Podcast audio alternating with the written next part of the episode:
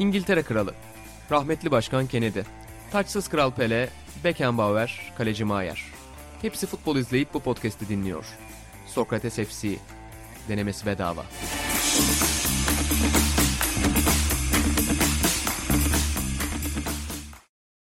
Sokrates FC'den herkese merhabalar. Ben İnan Özdemir, İlan Özgen ve Burak Balaban'la birlikte sadece Türkiye'de değil, Azerbaycan ve Çekya gibi futbolun nabzının tutulduğu birçok coğrafyada büyük etki yaratan yeni bölümümüze hoş geldiniz. Yeni programımıza hoş geldiniz diyelim efendim. Bunu da desteksiz söylemiyorum. Yani Buğra ve İlhan da görmüştür. Sevgili Cem Pekdoğru'nun e, bize yönlendirmesiyle fark ettiğimiz bir mail gelmiş kutumuza. Belki de ekipten biri atmış da olabilir. Çünkü Carlos diye bir isimden gelmiş bu mail. Hani çok jenerik bir isim seçilmiş burada. Hello, how it's going diye başlayan bir mail bu. Ve devamında şey diyor. Sokrates FC bazı rankinglerde, bazı sıralamalarda son 30 günde çok önemli iş yaptı demiş. Azerbaycan'da soccer bölümünde, futbolda en çok dinlenen podcast. Azerbaycan'da sporda ilk dörtteyiz ve daha da sürprizi Çekya'da ilk beşteyiz. E, İlhan Özgen sana öncelikle burada sorumu sormak istiyorum. Çünkü eskiden Türk televizyonlarında şey yapılırdı. Dost ve kardeş ülke Azerbaycan'dan da bizi izleyenler varmış selam olsun diye. Gerçekten bir gurur tablosu Sokrates FC'nin bu dünya açılımı. Azerbaycan'ı anlayabiliyoruz hani dilimizin benzeşmesi, birbirimizi anlayabilmemiz ama Çek Cumhuriyeti'nde yani nasıl anlayabiliyorlar bizi teşekkür ederiz cidden. O mutlu etti ve şaşırttı. Baba Çekya futboluna dair söylemek istediğin bizi Çekya'dan dinleyen seyircilerimize var mı? Yani şey yapalım. O Çek Cumhuriyeti ne takımdı be. ah o Nedved'in ne olsa da konusu. Nedved Ama cidden güzel teknik bir ekolleri var değil mi? E var tabii canım ama yani Çek Cumhuriyeti zaten o Doğu bloğunda e, en istikrarlı ülkelerden biridir. Yani Çekoslovakya'dan yani karışık gerçi onların ayrı ayrışması öyle bir karışık ve kaos ortamında olmuyor da yani ayrıldıkları dönemde bile Slovakya ile onların o futbolda 80 sonu 90 başında bile kulüpler düzeyinde özellikle bir şeyler vaat ettiğini görürsün. İyi oyuncular yetiştirirler. E ondan sonra 90 ortasından 2000 başına kadarki jenerasyon falan fena bir ekol değildir şaka bir yana ama yani o Çek Cumhuriyeti biraz fazla şey yapılır. Ya tamam sempatik 2004'te özellikle keşke kupayı alsaydı tamam ama yani mesela 2006'da yani o Çek, Çek Cumhuriyeti'ne çok yazık olduğu muhabbet falan yapılır. Abi adamlar yani grupta eğlendi. Daha ne olacak? Yani sanki çeyrek finalde falan şanssızlığına eğlendi. Biraz da onlar da bir şey yapsaydı keşke. Onu o şeyi görebileceğimiz onlarda.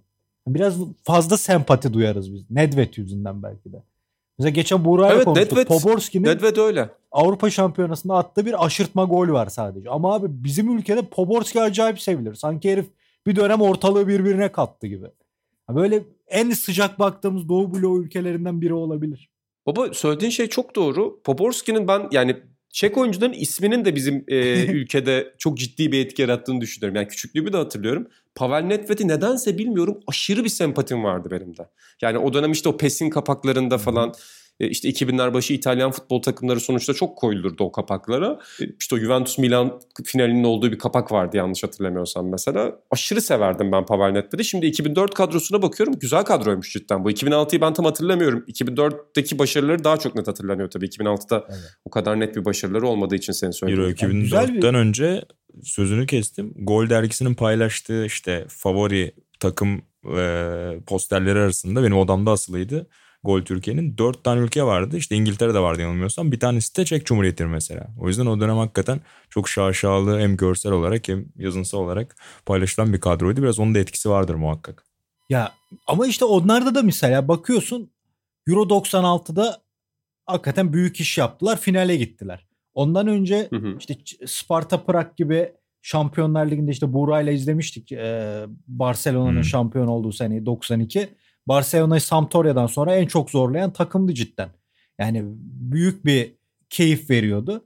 Abi ondan sonra bu takım 98'de yok. 2000'de grupta elenmiş. 2002'de gene ortalıkta yok. 2004'te çıkıyor. 2006'da grupta eğleniyor. Yani tamam sempatik takım sevdiğimiz oyuncular var. Mesela Rosicke benim en sevdiğim oyuncuydu o jenerasyondan. Ama abi adamın kariyerine evet. baktığında kariyer tartışılır bir kariyer yani. Çoğunda sakat, bir var bir yok. Yani Nedved bile çok önemli bir futbolcuydu. Çok iyiydi ama ya bazı arkadaşlar o kadar Nedved övüyor ya Messi seviyesine geliyor Nedved. Öyle bir anlatılıyor ki. Ya iyi, çok iyi bir oyuncuydu ama Hatta underrated falan diyenler abi daha adama Ballon d'Or verdiler. Daha nasıl underrated olacak Nedved ben onu anlamıyorum. Juventus'ta oynadı. Lazio ile şampiyonluk yaşadı. Hani Juventus'un çok kıymetli tarihine geçmiş bir adam. Milli takımda Biraz- öyle ama ya o milli takımı doğru kullandılar mı o tartışılır. 2008'de işte artık son yeniyle eskinin karıştığı son kurşun diyelim. Son baru- barutun son parçası. Orada da bizi eğlendiler işte. Yani o maçta ya Türkiye için önemli sevindik, coştuk da o maçı vermek de bir felaket oradan yani. Hani kalecisi malecisi atılmış bir takıma karşı. Muhakkak ama biraz 2004 Yunanistan'ın da hakikaten hiç sevilmeyen bir takım olmasının etkisiyle belki hani yazık olduğu biraz oradan alınıyor olabilir. Yani Yunan'a takıldıkları için yarı finalde ya aslında asıl hak eden kadro buydu. Biraz da işte Baroş Koller, arkada Poborski, Nedved hepsinin böyle aslında tam beraber iyi uyum sağladıkları bir kadro olduğu için herhalde onun kalıntıları diyebiliriz.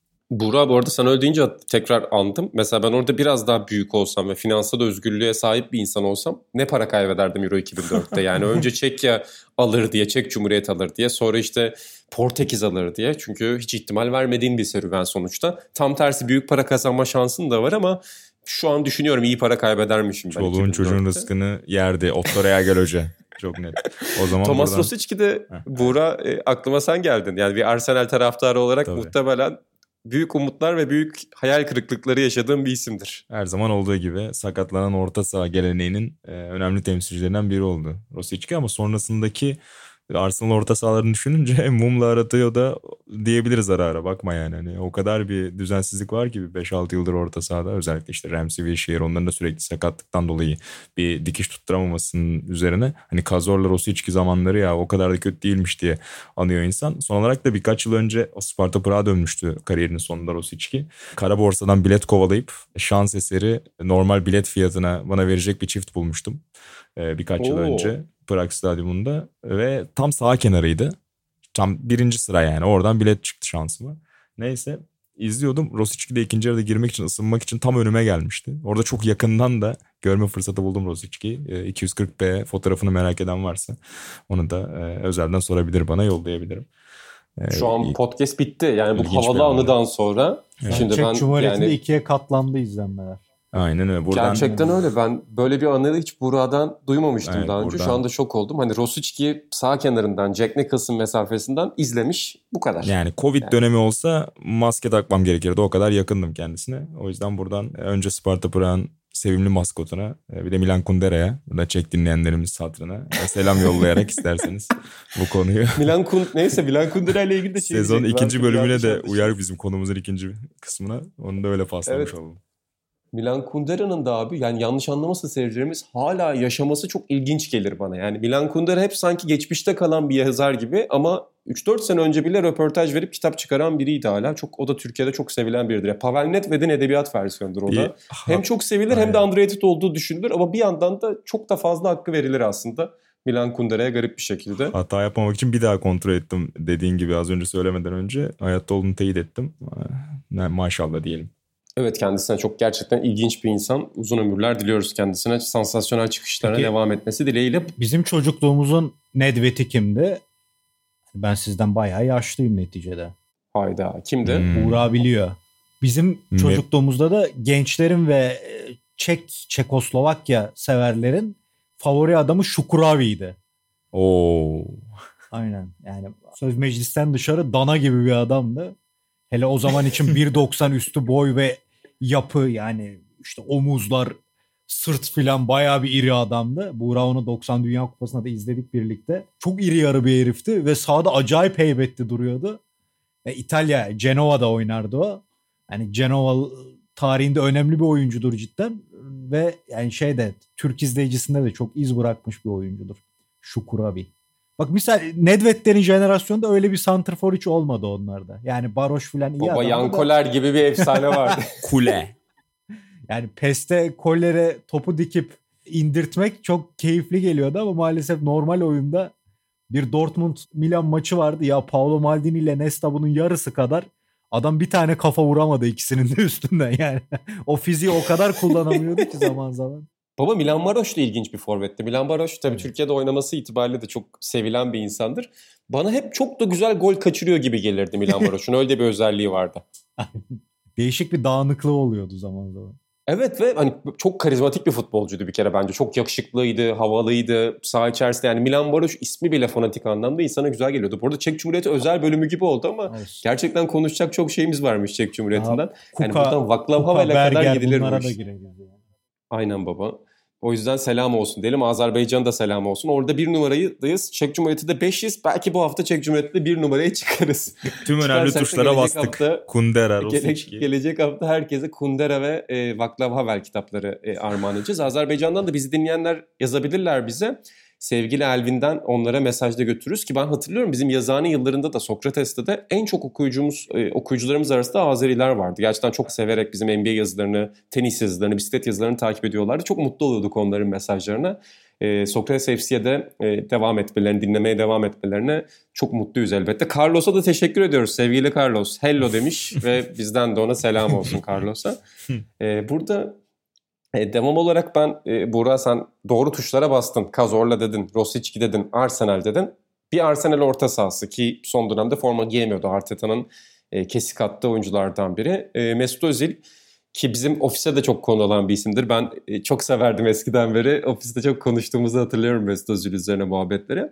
E, bu ara Fenerbahçe'de gündeme geliyor. Hatta bitti diyenler var. Ben son gelişmeleri takip edemedim. Kusura bakmasın seyircilerimiz. Hani tam imza aşamasına gelinmedi bildiğim kadarıyla. Amerika ihtimali hala masada. Türkiye ihtimali, Fenerbahçe ihtimali hala masada. Hani ben Fenerbahçe'de ne yapardan ayrı onu da tabii ki sana soracağım. Çünkü sen içimizde en çok bu işi takip edensin hatanla birlikte Türkiye futbolunu.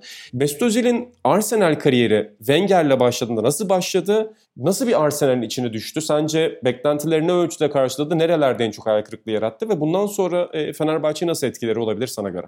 gelişini şöyle açıklamak lazım inan. 2010'ların başındaki işte 2007-2008'le beraber alalım. Barcelona Real Madrid rekabetinin çok hakim olduğu bir futbol iklimi vardı yani. O maçlara özel takvimde plan yapılırdı. Çok işte sürekli izletilir biraz işte NTV Spor etkisi de daha ulaşılabilir olmasının da Türkiye'de etkisi vardı. O yüzden de çok geniş bir Barcelona Real Madrid izleme imkanı buluyordu e, futbol severler ki o zaman için belki de ilklerden biriydi. Artık hani her ligin her maçını izlemeye çok alışırız ama o zaman için kadar yaygın değildi. Biraz onun da etkisiyle Mesut'un o real performansı işte o dönem için hani dünyanın en iyi on numarası gibi işte etiketlere layık görülen hani katılınır katılılmaz ayrı konu. Böyle bir seviyeye çıkmıştı Mesut. Ama işte Real Madrid'de de problemler vardı. Değişme durumu vardı. Ama Arsenal tarafında da şu vardı. Yani stat inşasından dolayı müthiş bir kemerleri sıkma. işte Van Persie'ye kadar giden elindeki tüm iyi para isteyen oyuncuları kaybeden bir kulüp yapısındayken aslında Mesut transferiyle tamam hani biz tekrar hani borçlarımızı ödedik. Yeni stat tekrar üst seviyeyi oynamaya hazırız mesajını verme gayreti içerisinde aslında o transferleri yapmıştı. Biraz Alexis'i de sayabiliriz. Hem Alexis hem Mesut bu mesajı verme transferiydi aslında Arsenal için. Bu yüzden çok büyük bir heyecanla karşılanmıştı ki ben de zamanında muhakkak tweet atmışımdır diye tahmin ediyorum. Çok büyük bir coşku ve heyecanla geldiler ama hani Alexis en azından sahada da birkaç sezon bunun karşılığını verdiği dönemler oldu. Ama Mesut'un yani highlight videolarını izlersen eğer işte asistlerini sadece kesip izlemeye karar verirsen gerçekten ya neler yapmış hakikaten acayip oynamış bunca yılda dersin Mesut'la alakalı ama düzenli sezon takip ettiğinde yani o dönemki hani daha kariyerinin zirve yılları gibi düşündüğümüz bölümlerde bile hep böyle bir yani evet güzel şeyleri yapıyor. Estetik bazen hiç beklemeyeceğin paslar atıyor. Bir maçı gerçekten çok iyi oynayabiliyor ama sezon ortalaması olarak hep bir ya hadi hani biraz da şuraya bir zorla kendini diye hep izlerken o duyguyu uyandırıyordu Mesut. Ve o yüzden de hep böyle bir acı tat bırakıyordu aslında ağızda. Yani bir maçta ya oh işte bu ya tamam hani çok eleştirdik adamı da aslında bak neler yapabiliyor diyorsun. Ama sonrasındaki dört maçta yine ortadan kaybolup hem orta saha direncini düşünüp hem hücumda da biraz baskı yediğinde biraz fizik e, direnç gördüğünde oyundan çok kolay düşebilen bir Mesut vardı. O yüzden de hep böyle bir hayal kırıklığı oldu. Sonrasında işte ayrılma ihtimalleri de oldu. Hem Alexis'e hem Mesut'a City ve United'ın ilgisi vardı. Bir şekilde Mesut takımda tutuldu ama bu yeni sözleşme aslında imzalandığı andan itibaren bir kambura dönüşeceği belli gibiydi ki şu anda da zaten bu sezonun sonuna kadar devam ediyor Arsenal'da sözleşmesi Mesut'un ve haftalık 350 bin sterlin gibi inanılmaz bir ücret alıyor Mesut aslına bakarsan. Hani onu o ücreti alan bir oyuncunun bayağı Premier Lig'de en üst sıraya oynayan takımları sırtlamasını beklersin. Mesut ise yaklaşık bir senedir kadroda düşünülmeyen hani varlığı biraz sanki zarar verir noktasına artık gelmiş bir hale geldi. Burada sadece saha problemler değil biraz soyunma odasıyla alakalı da konular var. Ee, ufak onu da değinip pası atayım size. İşte hem bu Uygur meselesiyle alakalı attığı tweetler var. Arsenal'ın Çin pazarında yaşadığı tanıtım ve sponsor anlamındaki problemler biraz orada. Mesut'la kulübün arasındaki ilişkileri zedelemişti. Bir yandan da soyunma odasında da işte Arteta'yla e, uyum sonucunda problemler olduğu söyleniyordu ki işte Matteo Genduzi mesela takımdan ayrıldı. Bu sene başında onun da Mesut'la çok yakından e, arkadaş olduğunu biliyoruz. Kolasinac keza Mesut'la yakın arkadaş. Onun da çok fazla süre almadığını görüyoruz. Onun transfer yapıldı keza. O yüzden biraz sadece saha içindeki performans değil soyunma odasında da sanki problemleri olduğu düşünülüyordu Mesut'un. Bu yüzden de zaten hani gitsin diye aslında dört gözle bekliyor Arsenal. Yani geçen yaz da böyle bir beklenti vardı ama öyle bir maaş yükünün altına kimse giremeyeceği için yollar ayrılamamıştı. Şimdi senin söylediğin gibi Fenerbahçe ihtimali ciddi şekilde görünüyor ki sosyal medya kullanımına da Mesut'un bir haftadır bakarsanız izlediği dizilerden e, çocukluk kahramanı Rıdvan Dilmen açıklamasına kadar o da göz kırpmaya başladı iyiden iyiye. Bir yandan da DC United ihtimal çok konuşuyordu. Orada biraz Mesut'un kendi markasını da Amerika pazarına sokması için planlar olduğu, DC United'ın bu konuda da yardımcı olacağını dair haberler vardı ama özellikle son haftaki bu Fenerbahçe içerikli tweetleri, mesajları Mesut'un e, tamamen gözleri Fenerbahçe'ye çevirdi. Orada senin söylediğine şöyle bir ek yapayım abi. Ben biliyorsun o bahsettiğin Real Madrid takımın hmm. o bahsettiğin döneminin en büyük hayranıyımdır. Ee, işte Yavuz Turgul'un da İlhan Özgen ve e, Canerelere söylediği, verdiği röportajda söylediği o 3 pasla rakip kaleye giden hmm. 100 puan alan işte 110-120 gol atan bir sezonda Mourinho'nun ikinci sezonundaki Real Madrid gerçekten en severek izlediğim takımlardan biriydi. Ve orada aslında ki ben 2010 Dünya Kupası'nın da Mesut için kariyerindeki en önemli yerlerden biri olduğunu ve sonraki kariyerinin belli açılardan mesela asist sayıları anlamında belki o verdiği şeyi karşıladı ama orada gösterdiği birçok özelliği sonraki kariyerinde istediği kadar gösteremediğini düşünüyorum. Ya da bizim düşündüğümüz kadar gösteremediğini düşünüyorum ama o Arsenal, o Real Madrid takımındaki kullanımına baktığımızda mesela orada çok koşan, İstatistiklerine bilmiyorum şu anda koşu istatistikleri kesin tutuyordur ama daha çok oyunun içinde olan, kontra atak futboluna yakın, mesela Ronaldo'ya ya da diğer gol yollarına gidecek oyunculara uzun pasları ya da kısa pasları çok iyi veren ve takımı bir saniyede iki saniyede rakip kaleye götüren oyuncu imajı çok güzel oturmuştu aslında. Fakat o dönemde Jose Mourinho ile arasında bazı sorunlar olduğu söyleniyordu. Zaten Jose Mourinho genelde oyuncularıyla hep ilişkisi kişisel anlamda iyidir ama oyuncularını çok çalıştıran hocalardan biridir. Özellikle orta saha oyuncularından çok mücadele etmesini bekler. Şu anda Tottenham'da da yaratıcı orta sahalarından ziyade daha savaşın orta sahaları tercih eden tipte bir ter şeyi var. Antrenörlük stili var. O kariyer eğrisini mesela Mourinho gibi bir koçla devam ettirseydi bence aynı ölçüde efektif olmaya devam edebilirdi. Fakat Arsenal'de işte bu şey istatistikleri çok yüksek olsa da hani şans yaratma anlamında bakarsak mesela 4-5 yılda Kevin De Bruyne ile birlikte Premier Lig'de en çok gol fırsatı yaratan oyuncu.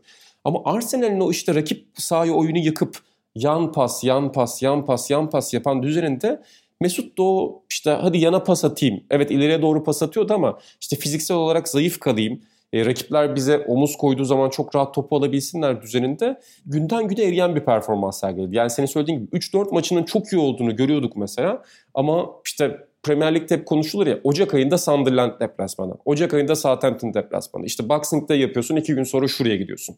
O fiziksel kapasite Mesut için zor geldi biraz İngiltere Ligi'nde. Yani Türkiye Ligi'nde bundan sonra belki çok daha önemli işlere imza atabilir. Hani stil anlamında belki Burada daha duran bir oyun var. Yaratıcı futbolcuların ceza sahası çevresinde vereceği pasların daha çok öne çıkabileceği, savunmaları av, avlayabileceği bir düzen var. E, ama herhalde bu Arsenal'in o düzeni içerisinde de e, Mesut kesinlikle o senin bahsettiğin gibi Real Madrid'deki performansını devam ettiren bir stil ortaya koyamadı. Aynen öyle katılıyorum. Ve Türkiye'de 4-2-3-1'e ve eski tipte alıştığımız 10 numaraya hala daha fazla yer var. Belki onu da söyleyebiliriz. Premier Lig'de yıllardır çok fazla işte taktik devinim o eski klasikleşmiş 4-4-2'den çok daha farklı varyasyonlar üretmeye teşne e, menajerler görüyoruz Premier Lig'de ve biraz o 10 numaranın sadece eli belinde topsuzken gezen bir oyuncu olması kalabalık orta sahalara çok zarar verebiliyor. O yüzden biraz orada pozisyonunun da kurbanı oluyor tabii Mesut. E, onu da söylemek lazım. Yani belki de Türkiye'de de tekrar bir şeyler yapacaktır ama Tabii bunun finansal tarafını da düşünmeden e, herhalde konuyu kapatamayız. Ben orada çok sevdiğim bir çocukluk klişesine gittim. Çocukken e, Jardel transferinde de bu Cem Uzan cebinden ödedi muhabbeti var diye Türk futbolunda benim en sevdiğim geyiklerden biridir. İlhan Baba muhtemelen bunun tarihi çok da eskiye uzanıyordur. Hani kulüpler büyük bir transfer yapacakken aslında o kulübün kasasından çıkmıyor. X iş adamı devreye girdi e, onu ödeyecek diye. E, Mesut transferinde de bu konuşuluyor ki burada ben İlhan Baba'ya şunu da sormak istiyorum. Geçen haftalarda Özkan Sümer'de de biraz konuşmuştuk bunu. Ya Türk futbolunda hep bir bizim ekonomimiz kötü, biz yenilenelim çizgisi var ama bir yandan da mesela Falcao transferinde de bunu görmüştük. Ki şu anda Galatasaray Falcao'yu satmak istiyor, alıcı bulamıyor Falcao'ya gidebileceğini. Bugün Mustafa Cengiz de açıklama yapmış.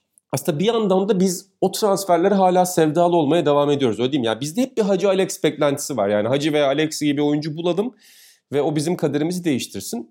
Ama sanki artık onları modern futbolda getirmek çok zor. Kariyerinin sonunda yine yıldız getirebiliriz ama e, Hacı ve Alex'in geldiği denklemle sanki günümüz futbol denklemi biraz daha farklı gibi artık en azından Türk kulüpleri için. Ya canım yani artık Hacı Alex gibi oyuncu da yok yani. Hani onun onların en iyisini hadi diyelim ki onların Avrupa'da kariyeri olmadı da Türkiye'ye düştüler. Yaşlanlar, şular. Onların Hacı'nın 20'li yaşlardaki hali gibi bir tane oyuncu göster bana şu anda yani. yani tam Hakan Çalhanoğlu iyidir, güzeldir de şimdi Milan'ın 10 numarası Hakan Çalhanoğlu. Yani 1990'da Gullit varken Milan'ın 10 numarası Hakan Çalhanoğlu olabilir miydi? Diyeyim ben. Yani hı hı. futbol değişti tabii. Onun için yoksa o zaman içinde Hacı çok büyük transferdi. İmkansız bir şeydi. Alex daha farklıydı da Alex'in hadi daha yani ülkesine dönüşü daha genç yaştaydı filan tamam hadi hadi biraz anlaşılır da Hacı'nın ki yani ne kadar yaşlı da olsa şu da olsa bu da olsa Hacı'ydı yani koca koskoca Hacı. O çok imkansız bir transferdi o zaman içinde bugün içinde. Bence Adrianilli transferi gibi transferler şu an imkansız Türkiye'de. Diğerleri hmm. dünyada değişti abi. Dünyada onların iyisi yok ki şu anda Türkiye'ye gelmeleri zor olsun bence. Yani genç bir hacı yok. Daha Maradona'lara falan gelmiyoruz on numaralarda. Ziko'lara falan. Yani genç bir hacı yok. Zidane yok mesela. Zidane gibi bir oyuncu gösterebilir misiniz bana? Oyun kurucu. Ki baba çok konuşuluyor şu an. Hani 10 numaralar bitti mi diye. Hakikaten de senin söylediğin şey ona uzantılı bir şey. 10 sene sonra ihtiyaç doyar, duyulur gene gelir 10 numaralar. Yani bu böyle dönecek de çok keskin konuşuluyor şeylerde. Artık öyle oyunculara yer yok falan diye. Sonra 10 sene sonra şey diyecekler. Artık bekler daha çok hücum yapıyor. Halbuki hani Maxwell röportajında var ya muazzam bir olay. Çok güldüm röportajda bu ay Caner abinin. Hani bekler hep önemliydi. Adam da onu demiş yani. Şey demiş ya baba siz bize önem vermediğiniz dönemde yani önemliydik. Gittik geldik o kadar koştuk. En azından neyse ki şimdi hakkımızı veriyorsunuz. Aynen öyle abi. Ya Buray'la işte Roma Lazio izledik. Abi Kafu gelmiyor yani. Kafu sağ açık gibi oynuyordu. Kandela sol açık gibi oynuyordu. İnanılmaz bir yorum. O yorumu her duyduğumda kan beynime sıçrıyor. Artık bekler hücumda çok önemli. Ya bu da öyle abi yani Adrianile gibi transferler bence daha zor Türkiye'de. Çünkü çok iyi bir oyuncuydu. Hakikaten çok iyi bir oyuncuydu. Ben Hacı'dan daha çok severim. Hep söylüyorum İlye'yi. Tabii ki Hacı daha büyük oyuncu ama bayılırdım izlemeye. Ya o adamı o yaşta daha 30'una gelmeden yaklaşmadan Türkiye'ye getirip sonra Valencia'ya satmak filan bence çok büyük işlerden biriydi Türk futbolunda o artık o gözlemci ağ o kadar gelişti ki siz daha iyi biliyorsunuz İngiltere'sini falan. İtalya'yı da ben biraz biliyorum. Ya o adamların size düşmesi ki o zaman da zordu şimdi neredeyse imkansız.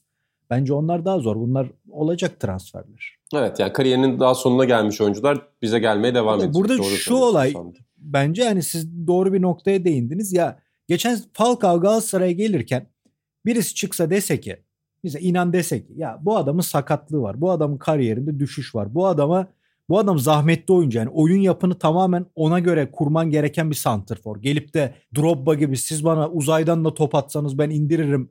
Yani Drogba öyleydi hatırlıyorsun geldiği ilk Akisar maçı mı ne bir indi sahaya. Hmm, Baba kaleciden gelen topu attı zaten direkt. Yani o bilgisayar oyunu gibi bir şeydi Drogba.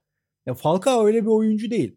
Şimdi bunları söylesen işte Galatasaray düşmanı şu bu senin bu kulübe verdiğin zararı kimse vermedi gibi salak cümleler. Yani şu anda her, herkes vatan haini oluyor ya onun gibi bir durum oluyor. 3 yıl sonra bu adam kulübe zarar veriyor. Abi gelirken dediler sana zarar vereceğini yani. Mesut olayında insanlar bunu bir düşünmeli. Tamam katkı verdiği zamanlar olmuştur, şu olmuştur, bu olmuştur. Ama ya 3 senedir olduğu gibi Mesut gene verim veremezse ne olacak? Bir de onu düşünmek lazım.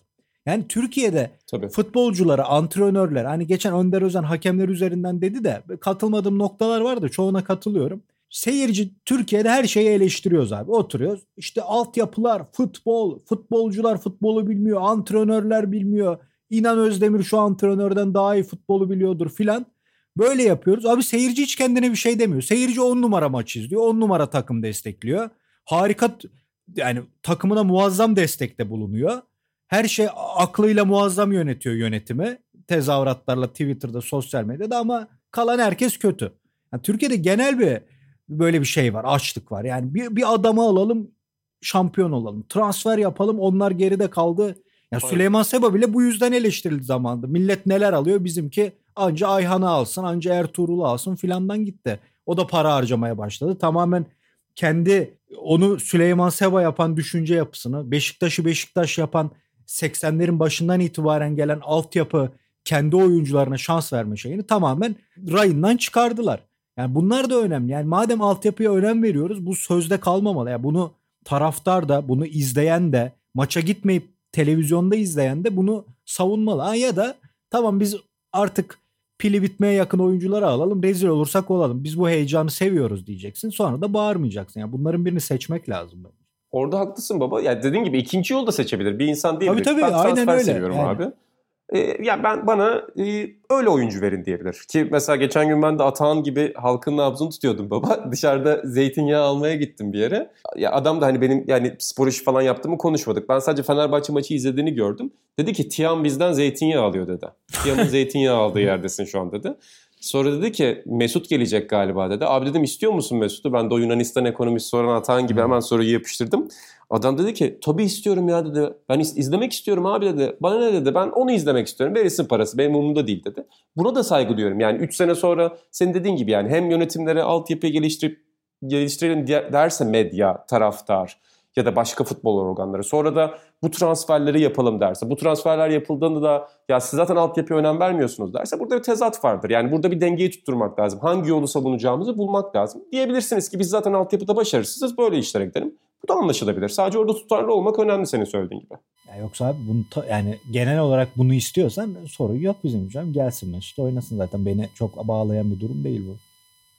Bir de yani Parasını böyle bir formülle böyle bir formülle başarıya giden örnek de düşünüyorum. Mesela hani şampiyon yaptı geldi ve şampiyon yaptığı devre arası transferlerini hatırlayınca kim geliyor aklına? Nobre geliyor. Hiç bu profilde bir adam değildi. Yusuf Şimşek geliyor. Alakası yok. Keza böyle bir şeyle. Fabian Ernst çok konuşulur. Hani anladın mı? Böyle bir Falcao geldi, Mesut geldi. İşte Drogba'yı söylüyorsun mesela. Tamam muhakkak Drogba'nın, Snyder'ın son örnekleri belki de iyi Türkiye ekonomisinin getirdiği zengin transfer olarak ama o kadroya bakıyorsun Selçuk'un Burak'ın en iyi zamanları. Melo var, Kalide Muslera var. Yani zaten çok iyi bir takım var. Onlar da ekstrası oldu elbette ama çok işte şu an Fenerbahçe taraftar mesela futbolu beğenmediği bir kesin çok fazla var. Her ne kadar puan olarak gayet iyi durumda olsa da Fenerbahçe. Hani gelip bir sihirli değnekle her şeyi çözecek hiç öyle bir şey hatırlamıyorum. Hani o yüzden oraya bel bağlamak problem. Sene başında işte limitler tartışılıyor. Borç azaltılması tüm Türk futbolu için konuşuluyor. Sadece Fenerbahçe değil. Herkes borçtan harçtan şikayetçiyken, yayıncı parayı ödeyemediğinde maaşlar krize girerken hala gözümüzün Mesut Falcao örneği arttırabiliriz. Oralarda olması bana tezat gibi gelen konu zaten. Evet Aynen, o değişmeyecek bir konu herhalde bizde. Kesinlikle yani. E, bu arada şeyde e, Buğra senin de söylediğin yer önemli. Süper Lig'de de öyle bir sezon oluyor ki her yerde öyle. Bir anda hakikaten bir devre arası transfer ligleri değiştirebilir. Ama bakalım o hangi transfer olacak? Çünkü zaten puanlar birbirine çok yakın. Kimse Hucuma bile çıkamıyor şu anda. Yani kondisyonlar çok düşük. Premier Lig'de izliyoruz. Son 20-25 dakikada mesela rakip kaleye giden takımların sayısı çok azaldı. Çünkü herkes elindekini korumaya çalışmak zorunda şu anda. İlginç bir sezon oluyor. Önümüzdeki bölümlerde onu konuşuruz belki deyip programımızın ortasına geldik hemen hemen ana yemeğe doğru götürüyorum sizi. Yani iki ana yemeğimiz vardı bugün. Azerbaycan ve Çekya'dan başladık. Mesut Özil transferi üzerinden biraz konuştuk ki dediğim gibi benim de eski bir çok büyük sıkı bir Mesut izleyicisi olarak merak ediyorum sürecin bundan sonraki dönemine. Bir de spor kitaplarını konuşalım dedik. Çünkü e, son dönemde de Sokrates'te de çok fazla spor kitabı üzerine yazı yazdığımızı görüyorum. Yani işte Buğra sen 80'ler sayısına Bird Magic yazmıştın. Orada Jackie McMillan'ın kitabından bahsettin. Ian Thompson'dan konuştun. İşte İlhan Baba Toprak sahada zaten sık sık konuk eder. Yani geçen bizim eski sayılara bakıyordum mesela. Yani gerçekten çok fazla spor kitabını geçiriyoruz orada. Cem Pekdoğru bu ay yeni bir bölüme başladı. Sahaf ki eskiden yaptığımız bir bölümdü. Tekrar her ay spor kitabı üzerine yazacak. Ben e, yine işte Muhammed Ali bir, bir Muhammed Ali kitabı üzerine yazdım. Bitmeyen bir konu o da. Sürekli farklı Muhammed Ali kitapları üzerine yazı yazıyoruz. e, biraz da spor kitaplarını konuşalım dedik ki sizin Senior'da da çok sık andığınız bir şey. En son Maradona bölümünde de gördüm. E, Maradona bölümüne de bolca kitapla çıkmıştınız. Öncelikle en sevdiğiniz spor kitabı türünü soracağım. Şimdi spor kitaplarının çok klişe bazı yolları var. Bir, beat writer'ların bir sezonu takip ettiği versiyonları var ki bunu kötü takımlar üzerine yapanlar da çok var. İşte gidiyor İtalya'da bir ikincilik takımını takip ediyor mesela. O tip kitaplar var. Oyuncu biyografileri var. Otobiyografiler var. Bir sezonu, e, bir olayı anlatanlar var. Hangi spor kitabı türü sizi daha çok ilginizi çekiyor? Burak önce sana sonra İlhan Baba'ya soracağım. Ee, ya ben sezon seyrini okumayı seviyorum. Fakat sadece bir zaman çizelgesi içerisinde değil de işte seninle çok sık konuşuruz belki bir basketbol örneği ama Jordan Rules'ta bunun çok iyi bir örneğini görürüz ya. Bir yandan sezon akar ama bir yandan da sezon içerisindeki olaylara bağlayıp o oyuncunun eşine gider, çocuğuna gider, yetiştiği kasabaya gider, Pippa'nın e, zor çocukluğunu anlatır. Öyle bir derinlik katarak olan sezon çizelgeleri ben çok seviyorum. İşte e, Seven Seconds or Less de onun güzel örneğidir NBA yazınında Phoenix Suns'ın anlatıldığı. Son olarak senin söylediğin When the Game Was Ours kitabı, Larry Bird ve Magic'in zaten kendi anlatılarının da içinde bulunduğu bir kitap. Orada da mesela benzer örneği görürsün. Jackie McMullen'ın çok mahir bir şekilde yazdığı kitap. Orada da sürekli bir yandan zaman akar bir yandan onların şampiyonluk mücadelelerini, final maçlarını okursunuz. Bir yandan da yer yer çocukluğuna gidersin. Geçmiş ilişkisine gidersin. Yaşadıkları sorunları dinler, okursun bir yandan da. Ben çok keyif alırım ki hakikaten ben de Game Was Ours söylemişken ki kelime daha edeyim. Gerçekten kusursuz bir kitap. Ian Thompson'a da ben ekstra bir kaynak olması açısından röportaj yapıp soru sormuştum. O da şeydi yani hani bir sorun olsa şu an onlara ne sorarsın diye e, bir soru yönelttiğimde yani artık o kadar her şeyine hakimiz ki dedi bu ikilinin tüm kariyerlerine, tüm yaşantılarına. Hani merak ettiğim şey çok azaldı artık dedi. Hani o kitabın da içinde bulunduğu yazının ne kadar çok şey sunduğuna dair iyi bir örnek. E, benim tercihim o oldu şimdilik. Söylediğin şey çok güzel bu arada. Gerçekten Jackie McMullen o kadar iyi işliyor ki onları ve onları artık bir efsane Larry Bird, efsane Magic Johnson ki Michael Jordan'a dair de öyle. Efsane Michael Jordan değil. Mesela hep Michael Jordan yazarken şeyi yazar o. Ya Jordan'la emekliyken bir gün görüştüm. İşte bana dedi ki ya Pippen'ın orada yaptığı haksızdı. Pippen Kukoc'a şunu yapmamalıydı. Yani Kukoc'un o son saniyeyi kullandığı New York maçında Pippen o kadar tepki göstermemeliydi diye. Jordan'dan o quote yani daha kırılgan, daha uzakta bir Jordan'ı koyar. Yani Jackie McMullen'ın o bahsettiğin tarzı da herhalde o kitabı ilgi çekici kılıyor. Sanki onların onları aşağıdan bakan ve onları tanrısal bir figür gibi yazan bir değil, onların bir dostu yazıyor gibi hissediyorsun kitabı. Kesinlikle öyle. Burada İlan Baba sana döneceğim. Sen de özellikle çok fazla bir yandan da şey okursun. İtalyan futbolu üzerine de, Avrupa futbolu üzerine de biyografi, otobiyografiler. Senin en sevdiğin tür hangisi bu anlamda? Ya Burak'ın dediğinin biyografi tarafını ben Mancini'nin kitabında ilk görmüştüm. Yani şöyle Mancini'nin kariyerini okuyorsunuz. Başlıyor işte tamam normal bir biyografi gibi başlıyor. Ondan sonra geçişlerde o geçişlerde rolü olan insanla röportajlar var. İşte babasıyla başlıyor. Ondan sonra işte takım arkadaşına gidiyor. Ondan sonra İtalya milli takımı genç takım antrenörüne gidiyor. A takım antrenörüne gidiyor. Ta City'deki kariyerine kadar uzatılmış bu insanlarla röportajlar. Yani biyografiyi okurken bir süre sonra bir daralabiliyorsunuz. Orada o röportaj acayip hareket katmış kitaba. Bir kere ben onu çok sevmiştim. Yani hani bir, kaç sayfa? 6 sayfa. Mesela 6 sayfa daha devam edeyim diyorsun keseceğin yerde. Ve kitapta bir adam onu Viyadin Boskov'la röportaj yapıp zamanında oraya da yazabilirdi. Sallıyorum şu anda. Ya da Vialli ile röportaj yapıp oraya da yazabilirdi. Ama yani orada onu röportaj ayarında, röportaj formatında görmek hem kitaba hareket katmış hem de hani bu kitapları okurken aa bu da varmış şeyi bir heyecan katıyor spor sever yani. Aa Vialli de varmış. Aa Boskov da varmış. Aa Vierkovot da varmış filan.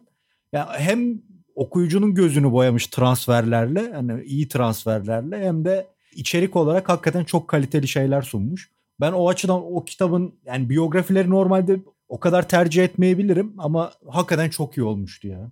Otobiyografiler daha tercihimdir çünkü orada böyle artık şeyler de vardır. Mesela Gianni Rivera'nınkini bir türlü okuyamadım ama onu oturup kendi yazmış.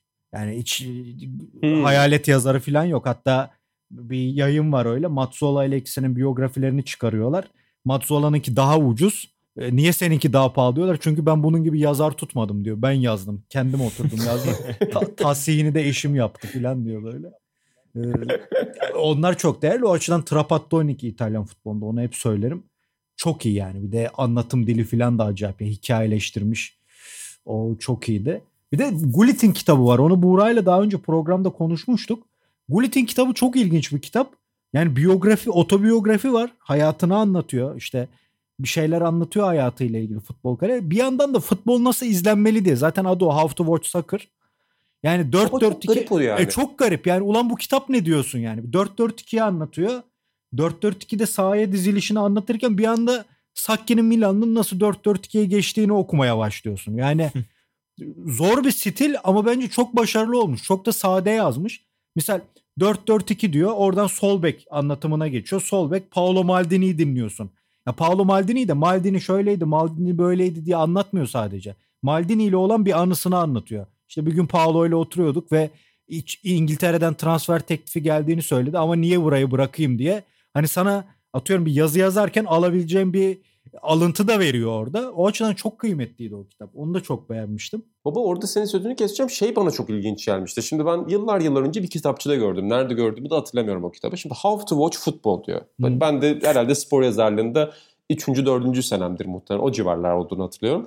Ulan hani alayım da futbolu nasıl izleyeceğimi öğreneyim diye kitabı aldım. Şimdi kitap öyle başlıyor. Sonra Ruth Gullit'in şeyine dönüyoruz. Sonra tekrar oraya gidiyoruz. Evet. Çok garip bir şey ve Orada bir işte tabii ki İngilizler marketingi çok iyi yaparlar. Yani How to Watch Futbol koymasının adını öyle sebebi var ama mesela şey sananlar olmuş onun. Futbol izleme kılavuzu sananlar olmuş. Ya da futbol taktikleri tarihi kitabı sananlar olmuş. Ki Ruth Gullit'in ben emekliliğin de çok garip olduğunu düşünüyorum bu anlamda. Yani Ruth Gullit'in mesela oyuncu olarak ne kadar büyük olduğunu herkes biliyor.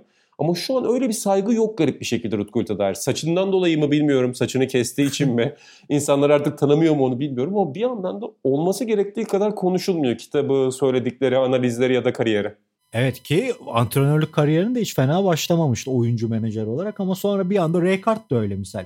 Elini ayağını çektiler o işlerden. Ki yani taktiksel önemi olarak zaten Sakki'nin Milan'ın en önemli parçasıdır o. Ve o kadar önemli olan parça olarak o kadar önemli olan hem Euro 88'de hem Sakki'nin Milan'ında bir oyuncunun ya futbolu bilmeme ya da yorumlarının Geri Lineker'den kötü olma şansı yok ama Geri Lineker daha iyi yorumcu olarak dediğin gibi şu anda piyasada.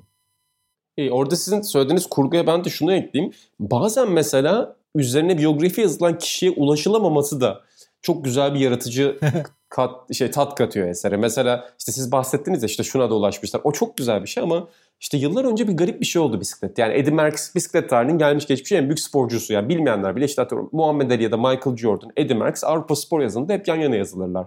Her şeyi kazanmış ve herkesten çok kazanmış bir isim. E, bundan 5-6 sene önce aynı anda iki tane Eddie Merckx kitabı çıktı. William Fotheringham İngiliz spor yazarı, Daniel Freebe İngiliz spor yazarı aynı dönemde başlamışlar ve bunlar arkadaşlar. Birbirlerinden uzun süre işte görüşmemişler bir sene, bir buçuk sene boyunca. Bir buçuk sene sonra bir gün telefonda görüşürlerken ya ben kitap yazdım demiş öbürüne. O da ya ben de kitap yazıyorum bu arada demiş. Sen ne yazıyorsun demiş. Eddie Merckx biyografisi. Sen ne yazıyorsun? Eddie Merckx biyografisi. Şimdi bir tanesi ulaşıyor Eddie Merckx'e ve işte Eddie Merckx'e ulaşıyor. Gianni Mura ile konuşuyor. Jorgen Led ile konuşuyor. Eddie Merckx'in takım arkadaşlarıyla konuşuyor. Klasik bir e, biyografi yazıyor. Çok güzel bir kitap. Fakat Freebe'nin kitabı, Freebe ile Eddie Merckx e, akses vermemiş. Yani benle konuşma demiş. Şöyle olmuş hatta röportaj yapmış Eddie Merckx'e sonra demiş ki seninle daha uzun bir röportaj yapmak isterim. Kitap yazıyorum.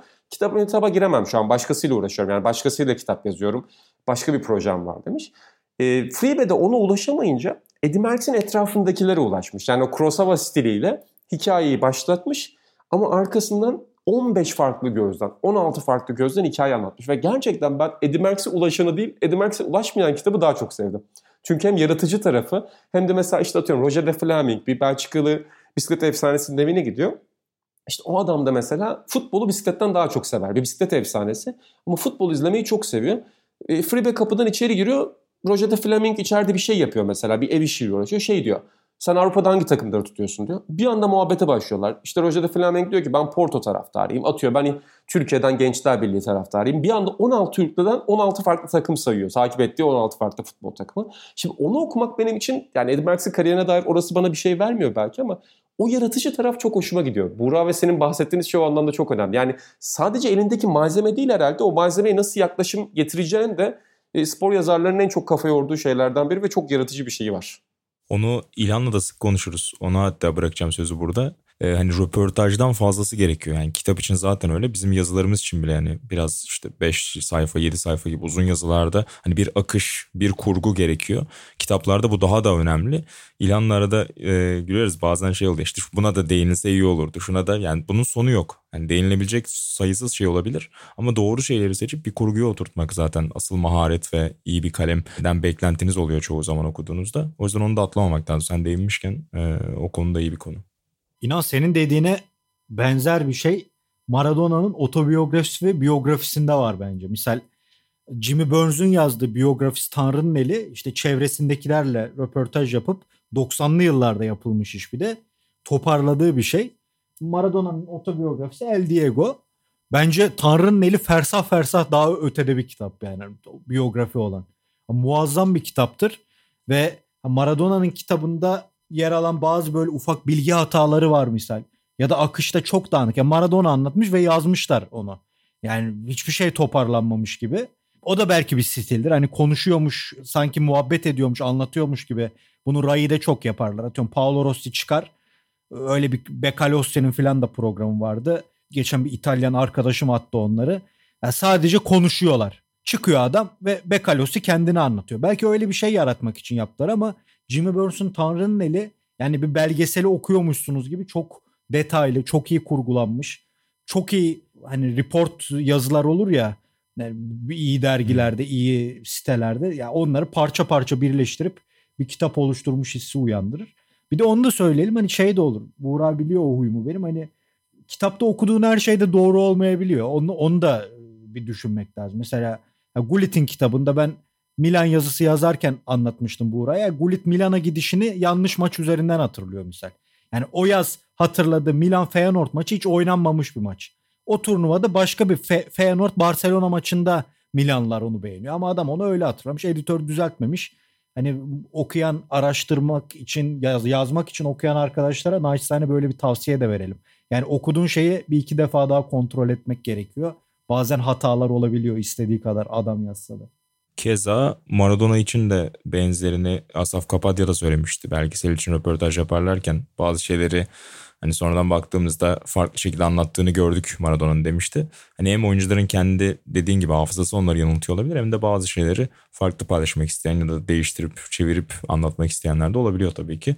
Onlara karşı e, tedbirli olmak lazım. Fact check elden bırakmamak lazım. İlginç kurgu stili olarak Bergkamp'ın Stillness and Speed'ini de belki anabiliriz inan. Sen çok seversin. Ee, evet. O da böyle ara ara röportaj, ara ara anlatı gibi gider. Ee, hani farklı tarz merakı olan varsa.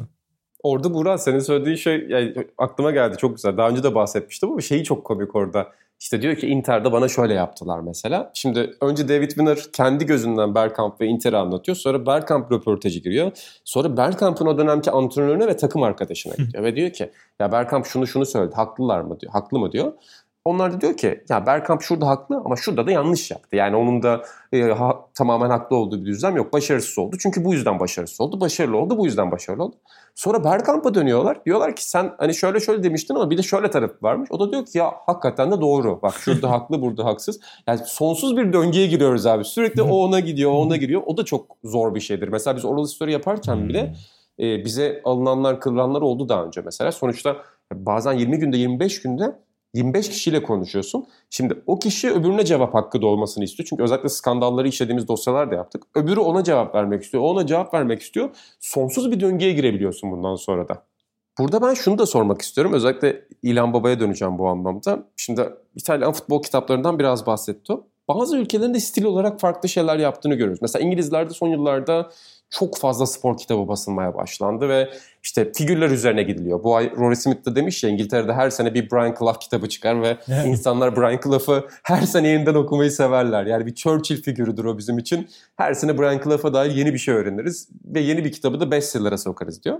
Fransızlar daha romantik bir tarzları var. Yani Fransızların doping yazma stilini bile okuduğunda sanki bir Shakespeare ya da Molière metni okuyorsun gibi oluyor. Garip bir stilleri var gerçekten. Türkçe'de yazsak ki bizim öyle yazdığımızı düşünenler oluyor aslında öyle yazmasak da. Hani Türkçe'de yazsak bu nasıl bir romantizm diyenler olur.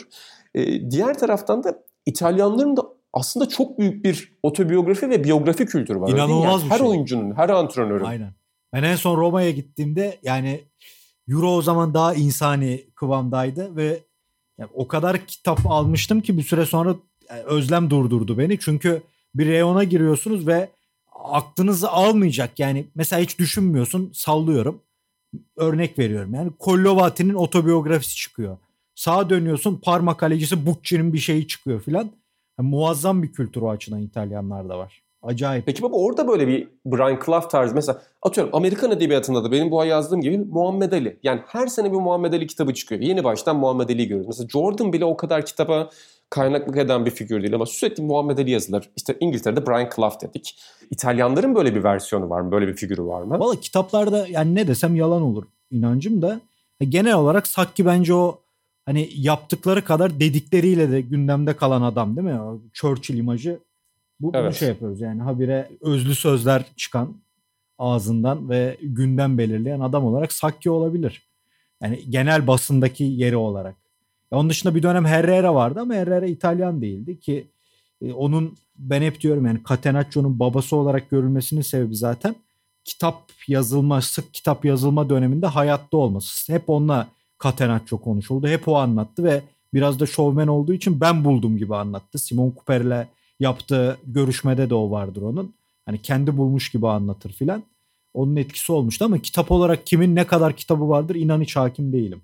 Brian Clough'un da ben, mesela çok fazla kitabı mesela, olduğunu senden duydum. Mesela burada da ben... E, Baggio'nun 3 şey tane filan kitabı var özür dilerim. Otobiyografisi var. var. Bende olan bir biyografisi var. Bir tane daha var. Öyle bir şey var ama hani öyle bir figür var mıdır? Ne desem yalan olur.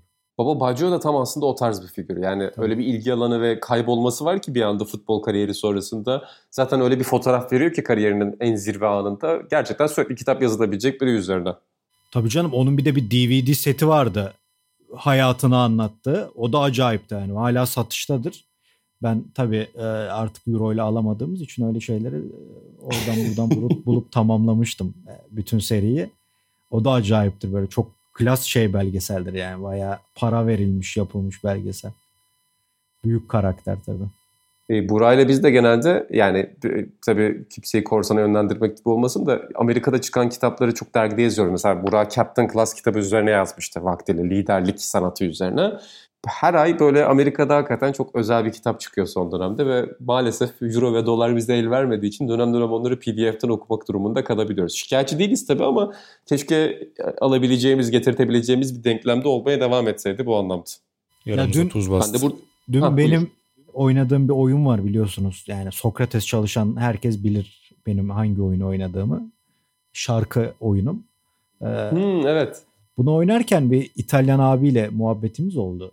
Adam işte 62 doğumluymuş. Futbolla ilgili bana bir şey anlatmaya çalışırken hani bir anda ben bir Bekalossi muhabbeti açtım. Herif ulan ne oluyor dedi hani ben sana bir şey anlatmaya çalışıyorum sen Bekalossi falan diyorsun. Herif meğer Interliymiş 62 doğumlu yani Beka 78'de Inter'e geldiğinde abimiz tam ergen böyle. Meğer Becalossi'nin manyağıymış. Daha sonra muhabbet devam etti gecenin geç saatlerine kadar. Abi şey dedi hani bu kadar nereden hakimsin filan. Yani bahsettim biraz.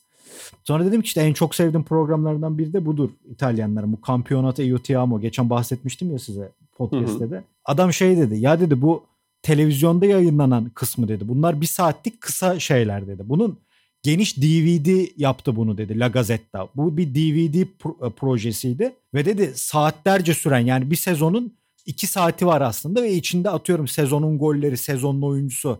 Yani DVD'lerin o ilk çıktığındaki o gaza hatırlıyorsunuz içinde bölümler bölümler. Acayip bir prodüksiyon varmış işin içinde.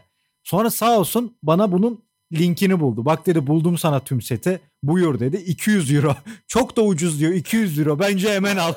ya baba diyecektim o 200 euro dediğim bizde bayağı para şu anda yani. Hani. Bir de yazık Mama o kadar şey yapmış. Çok çok üzücü. Çok üzücü gerçekten. Bu arada beyler. Yani ben şeyi falan hatırlıyorum bu arada. Ee, hani mesela Werner Herzog'un bütün film setini bizim paramızda 40 liraya 45 liraya aldığım bir denklem vardı. Oradan buraya geldik. Senin söylediğin şey neredeyse bir maaşı. Yani hakikaten bir maaş bedeline denk geliyor. Beyler okuduğunuzda ulan bu ne dediğiniz kitap var mı peki? Yani üslubu olsun, anlattıkları olsun. Misal Berkamp biraz sizde o etkiyi bırakmış galiba. Baba biz ne tartışıyoruz etkisini. Baba benim bir tane var. Onu söyleyeceğim şimdi. Çok da söylerim. Yani bu yayına yine bisiklet karıştırdım ama atan yok ne de olsa. Yazılarımda da yani 50 kere andım. Gerçekten bir noktadan sonra klişeye dönüştü ama Laurent Fignon'un Gençlik ve Kaygısızlık diye bir kitabı vardır. Ben de sık sık böyle yazılarımda referans veriyorum. Ya sadece açılışını okuyacağım size. Onu da şu anda elime almıştım. Ona bakıyorum. İşte geçen sene bir yazıda alıntılamışım bunu. Şimdi buraya okunca zaten ben ne okudum diyorsun. Şöyle başlıyor kitap. İlerleyen satırlarda kişisel hikayemi bulacaksınız. Fakat bu hikaye aslında çok daha büyük bir dünyayı temsil ediyor. Bir sporcudan ziyade komple bir insanı yaratan geniş bir dünyayı. Sonra şöyle diyor. Ben her zaman hayatı iki ellerimle kavramak istedim. Öteki türlü bu dünyada olmanın anlamı ne var ki? Devamında da unutulmaya karşı, zamana karşı, kendine karşı bir yarış koştuğunu söylüyor. Ve ön sözün şunu, sonu şöyle bitiyor. Bir insanın karakteri bisiklet sürüşünden anlaşılabilir mi? Eğer öyleyse bisiklet bana dair her şeyi söyledi mi? Ve işte arkasından kanser oluşunu, kanserle birlikte hayata bakışını, ilk kanseri olduğunu aldığı haberi, devamında hayatının en büyük yenilgisini işte 1989'da 8 saniyeyle Fransa bisiklet turunu kaybetmesini anlatıyor. Arkasından doğumuna geçiyor ve sonra hikaye anlatıyor. Yani bir bisikletçi, eski bisikletçi bu. Ama kitabı okuyorsun işte atıyorum Tolstoy'un Ivan İliç'in ölümü gibi. Tam ölümü öncesinde bir de tekrar ünlü oldu. Akıl almaz bir kitap ve her seferinde o kitaba baktığımda bir spor kitabı ne seviyede yazılabilir ve bunun üzerine çıkabilir miyiz onu düşünüyorum. Ben daha benzerini ve o tarz bir şey okumadım açıkçası. Buraya bırakayım burada söz. Hakikaten yüreklerimize dokundu. Tam böyle bir radyo programı gibi de oldu. Pasajı da okudum. Eski günlere götürdüm beni. Net bir cevabım yok galiba buna. Yani bir anda bir örnek aklıma gelmedi.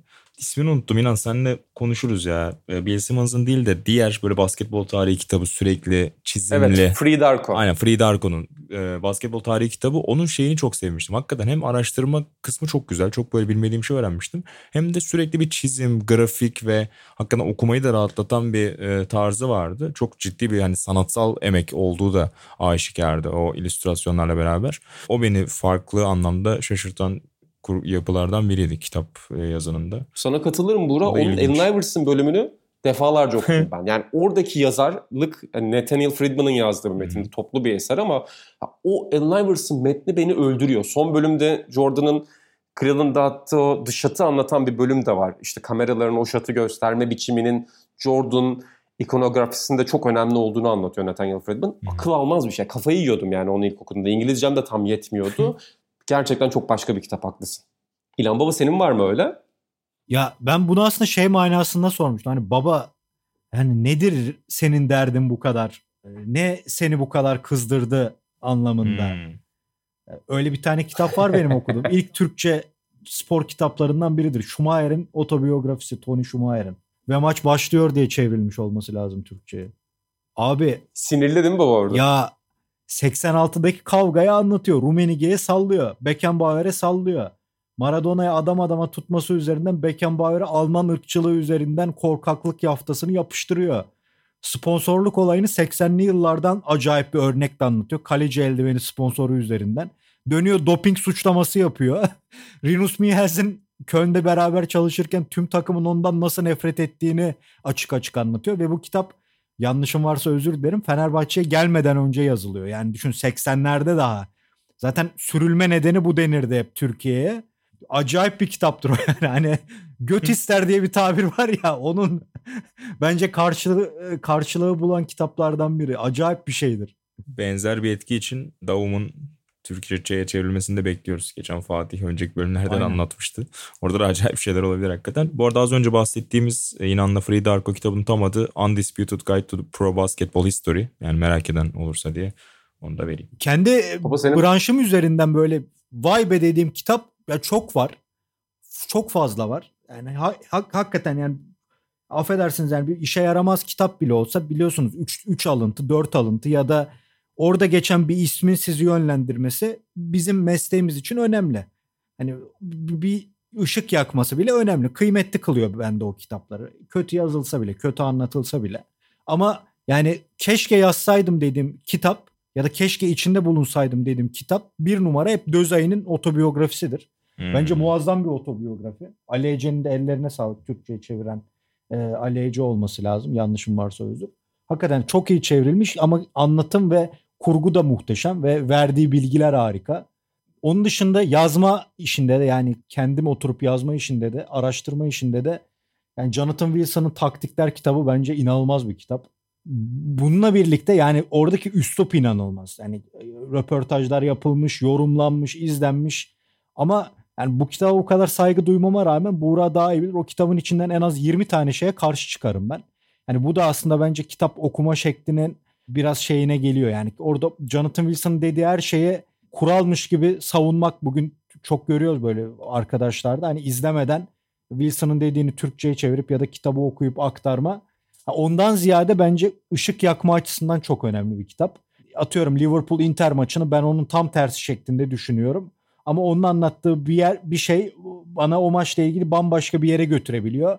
Benim fikrimi değiştirmiyor ama başka bir konuyla beni ba- bağdaştırıp o konu hakkında bana yeni vizyonlar verdiği olmuştur.